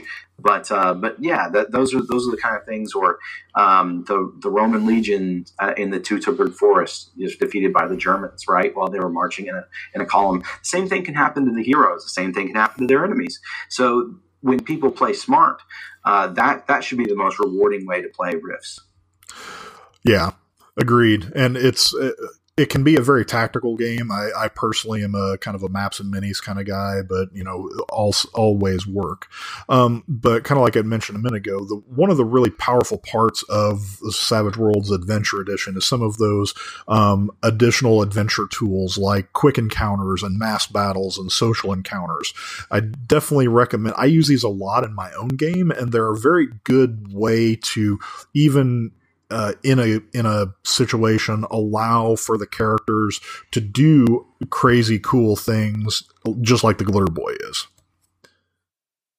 Absolutely and i, I totally agree with that. I was just talking with donald schlepis on um, on um, an interview the other day about kind of about this. Um, that's one of the things that i think is is wonderful about savage worlds. It's very cinematic and just like when you go watch um, an indiana jones movie uh, it's usually not about a straight up fight. Sometimes it is, right? Um, but even when you go watch other other movies um, that that might have uh, a lot of combat involved. Um, now, when I watch movies, I, I, I, kind of crank through my mind thinking, okay, would this be like a chase scene in, in, in, in Savage Worlds? Would this be a quick encounter? Would this be a social conflict, right? And that's one of the ways that as a game master, you can kind of sharpen your toolbox, uh, sharpen all your little tools and knives and, and know exactly how to, how to, how to dice up a story so that it can be a lot of fun for everybody because that's why someone plays the, uh, you know, the incorrigible, rogue scholar that's also a genius hacker, right? Because he's always getting in and getting getting want to get into trouble. He's always getting information he shouldn't have, and he's always blabbering about it. Um, and that should be fun, and that should be that should be challenging, and that should make a difference in the story. And so, by making sure that you balance your combat encounters with plenty of storyline and other types of of exciting adventure encounters, right? A, chase scene is fun. Uh, chase scenes can be a blast. Um, and they can also be very challenging for a Glitter Boy hero. Actually, when I was running the uh, plot point campaign from Empires of Humanity, uh, Ex Machina, we there was an adventure where the Glitter Boy and the other heroes were chasing um, some enemies. Um, it was a, a, rooftop type of chase, and that the glitter boy player though he had he had he had gotten some good melee weapons, um, and so as he was fighting his way through um, a, a, small army of mercenary juicers and crazies and stuff like that, uh, he got he got to, to show that a glitter boy could shine in that type type of an environment as well. Yeah, like uh, the when my group kind of came together, we were actually playing the uh, mechanoid invasion. We were playing a defense of a city with the mechanoids attacking, and our glitter boy player was uh, we did a mass battle, and he was doing kind of artillery support, and my um, cyber knight was actually up in the front, like helping plant some explosives to bring down a mountainside, and it was just this like this awesome flow of you know the glitter boy and some of the big robots taking out like the really heavy like brutes and stuff like that while we were in close trying to deal with you know the a lot of the thin men and those kind of things. So it it was really a very memorable uh, scene for all of us even to this day um, and everybody had their part to play in it absolutely and that's and that's the best that's the that's the best thing right again it's make sure that you've got a challenge for everybody um, that, that fits everyone's abilities. And some every once in a while, you're going to have someone who they don't have a, a combat focused character. Well, give them a, give them control of an ally that's interesting too. That's another option. That's one of the great things about Savage Worlds is is throwing them some extras or allied wild cards. Um, if you've if you've got a lot of combat encounters coming, that's a way to kind of dodge that bullet as well to make sure that that, that player is still engaged um, with a character that's meaningful and their success or defeat in the in the uh, in the combat or the overall adventure is still interesting. Yeah, agreed. So, and of course, you know, there's also the okay, we're going to do everything we can to get the glitter boy out of his suit. So let's put him in social encounters. Let's put him have him do networking and investigation. That you can you can do that a little bit. Like I even will kind of narrate, force my powered armor pilot out of his suit from time to time. But it's one of those things like they built a glitter boy because they want to be the glitter boy. So I, I, would do that on occasion, but not make that like your standard. Hey, I'm gonna I'm gonna get rid of this piece of equipment uh, out of their way. Right, and again, I'd say go see. Please go check out the uh, Game Master's Handbook if you're a game master. Um, Rifts for Savage Worlds, definitely check out the um, this, the Adventure Edition of the Game Master's Handbook. But uh, we do touch on that. It, it's okay to take away something like that every once in a while, but you don't want to do it all the time. Now, at the same time, you know, when I was game mastering, uh, there's when you go into certain settlements in Rifts, taking a tank in with you just isn't an option, right? um, you don't yep. go into a bar in your glitter boy suit, like you're not even going to fit through the door, right? So um, th- that's that's that's that's actually kind of that's that's kind of built into that that uh, that glitter boy um, and, and, and his balance as well. So, um, you know, when a bar fight breaks out, hopefully the Glitterboy pilot's got at least a little bit of fighting. Um, but the other thing to keep in mind is that in uh, for Savage Worlds, the Glitterboy does have a bonus persuasion. He's he's part of this heroic legacy, so that can be a really great place for a a glitter boy pilot to shine and have a lot of fun in non-combat encounters in, in, in, in, these social encounters. And so keep that in mind as well. A glitter boy pilot especially as long as he can be identified right? If he's wearing his uh, his glitter boy pilot suit um, that's going to be a pretty or if he's well known in an area that's going to be pretty cool too right? Because everyone's going to know who he is um, or know of him and he's going to be a center of attention. And so there's a lot of role-playing opportunities there as well well, and I, I have to bring in a, a, real world thing for my life, but uh, a glitter boy pilot is probably going to be a lot like an Air Force pilot. You know, hey, he's going to talk about himself. He's going to let you know that he's a glitter boy pilot. There probably there may be glitter boy groupies around.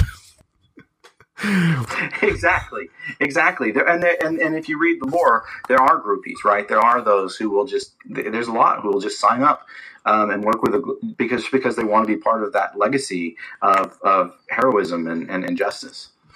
Yeah, and so uh, you know, so that's kind of using setting up your encounters and all that kind of stuff for the game master. Now, mind you, as a game master, you are kind of overseeing a lot of the stuff.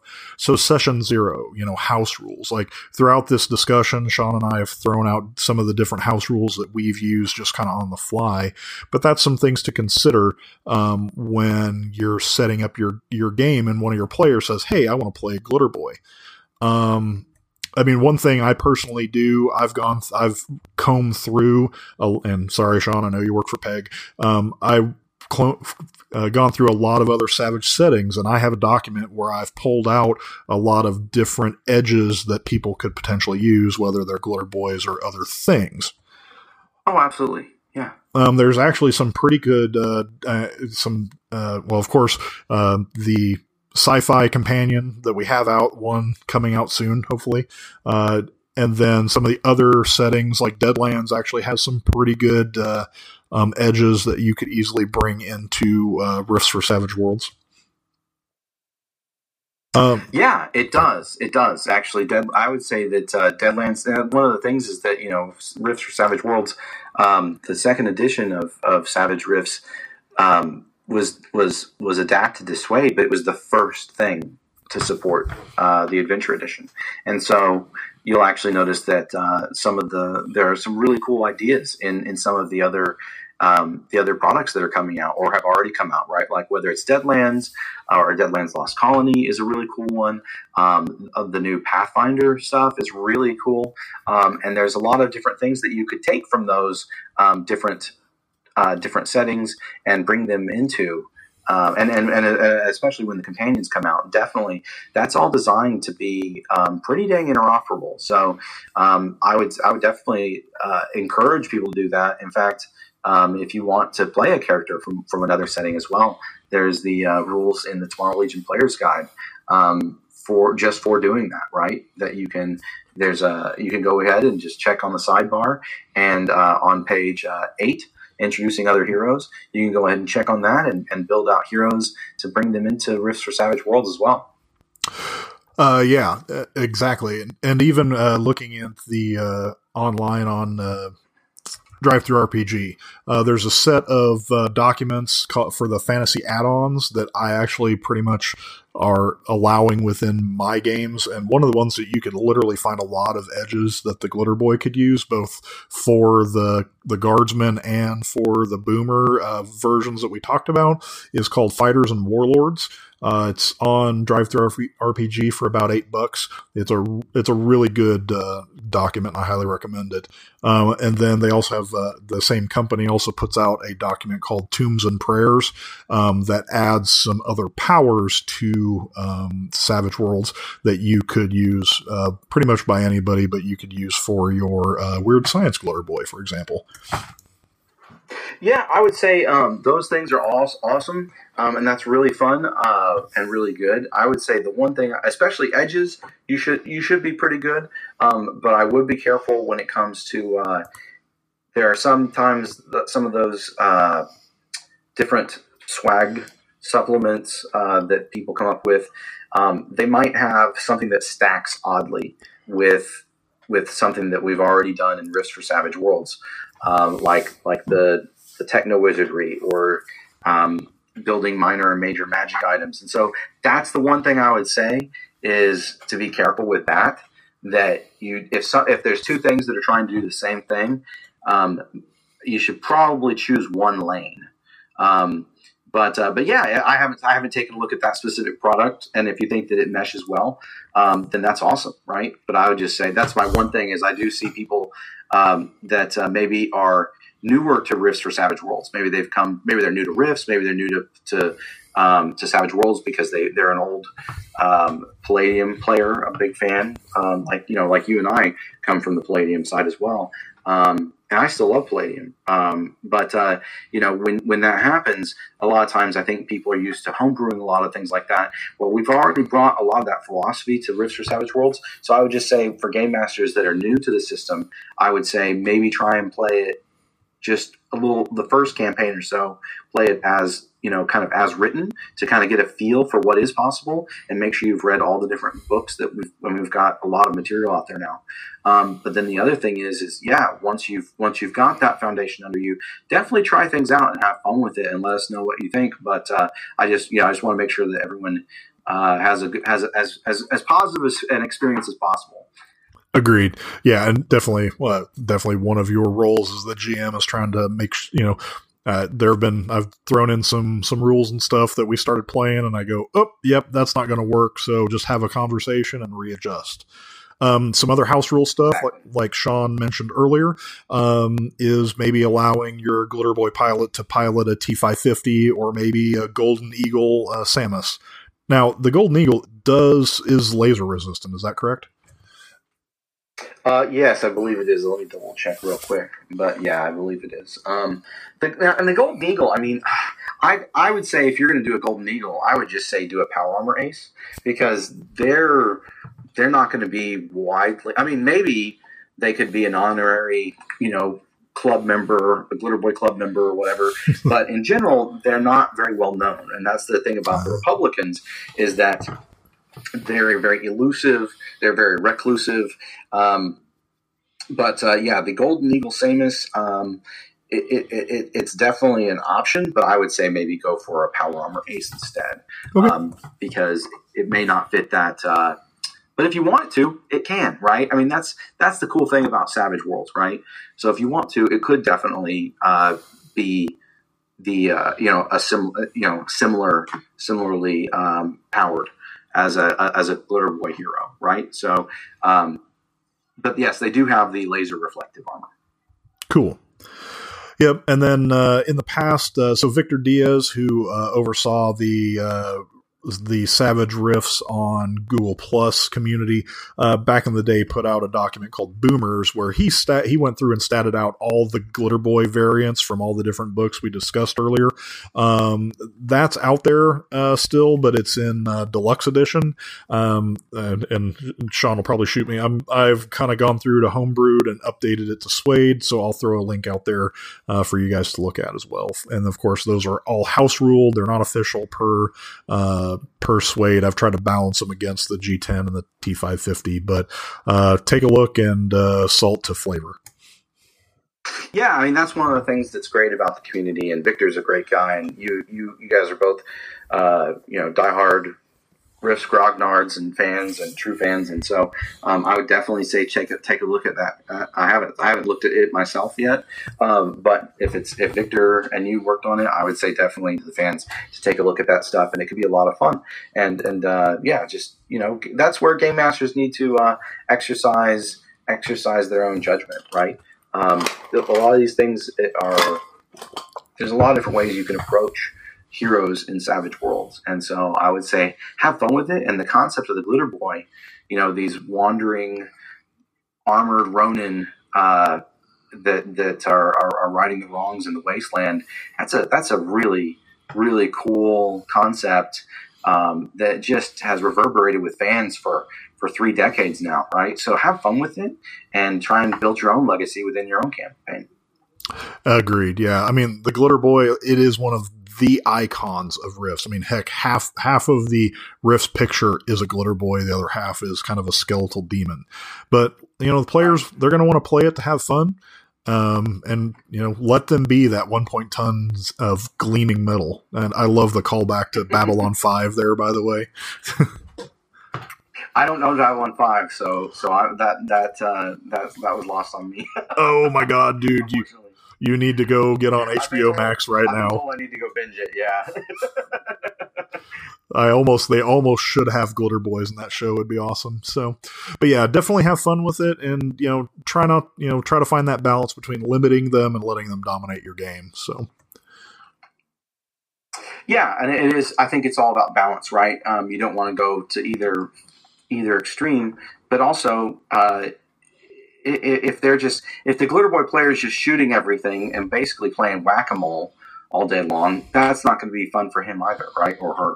Um, so I would say make sure that your players are engaged, and we've already talked about a lot of great ways to do that.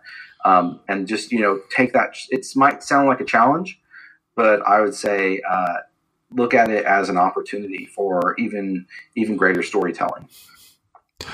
Amen. And then, uh, so one last little blurb. Uh, if you if you're a, minis and maps kind of person, definitely go over to Palladium Books and look up the uh, resin glitter boy minis that they've got. That miniature is amazing. It definitely, it's definitely going to be a, a crowning jewel on your table if you get it. It is, and I would also say take a look at just load up the Palladium Books webpage, right? Um, because it's got a really great animation of a glitter boy that will greet you upon loading the website. Amen. All right, Sean. Well, I think uh, I think we've pretty much uh, smacked that around with a supersonic boom. So, uh, anything else you want to add before we call it a night?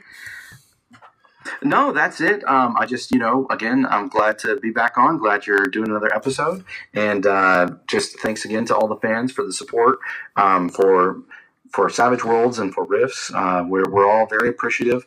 Everybody from you know Kevin Siembieda to Shane to me to Simon, Jody, everybody. We we we uh, we, we love working with you guys, and hope that you enjoy. Um, the up, all the upcoming releases, um, like Atlantis and South America.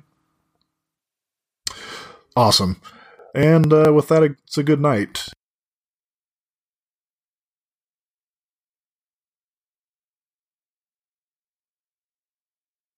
Hello, listeners. For your information, Palladium Books currently has a sale at DriveThruRPG that's ongoing. It's called The Fight Against the Darkness. It has several Dead Reign, Fantasy, Heroes Unlimited, and Nightbane books. However, for Rifts, it includes Dark Conversion Book, the Vampire Kingdoms World Book, the Vampire Kingdoms Source Book, the GM's Guide, and China 1 World Book, in addition to the Wormwood and Skraypers Dimension books. This sale runs through April 28th. They've also released the original Rifts trilogy that includes Sonic Boom, Deception's Web, and Treacherous Awakenings, as well as the Hammer of the Forge series and a new book called Duty's Edge. If you have any refugee questions, wish to leave a mission report, or submit a Legionnaire for Legionnaire's Last Call, please email me at voiceofhopepodcast at gmail.com. Also, if you're into using miniatures in your Savage Rifts game, please join my Facebook group, the Rifts Miniatures Group. If you are looking for additional Savage Worlds podcasts, please check out Savage Interludes, The Wild Die Podcast, and The Murder Hobo Show. And finally, check out SavageRifts.com, the premier Savage Worlds play by post website. Voice of Hope podcast references the Savage Worlds game system available from Pinnacle Entertainment Group at www.peginc.com. It is unofficial media content permitted under the Media Network Content Agreement. This content is not managed, approved, or endorsed by Pinnacle Entertainment Group. Certain portions of the material used is the intellectual property of Pinnacle and all rights are reserved. Savage Worlds, all related settings, and unique characters, locations, characters, logos, and trademarks are copyrighted Pinnacle Entertainment Group. The music in the intro and prologue are Killers and Miners Thing by Kevin MacLeod, licensed under Creative Commons by Attribution License 3.0. Rifts in the Megaverse is registered trademark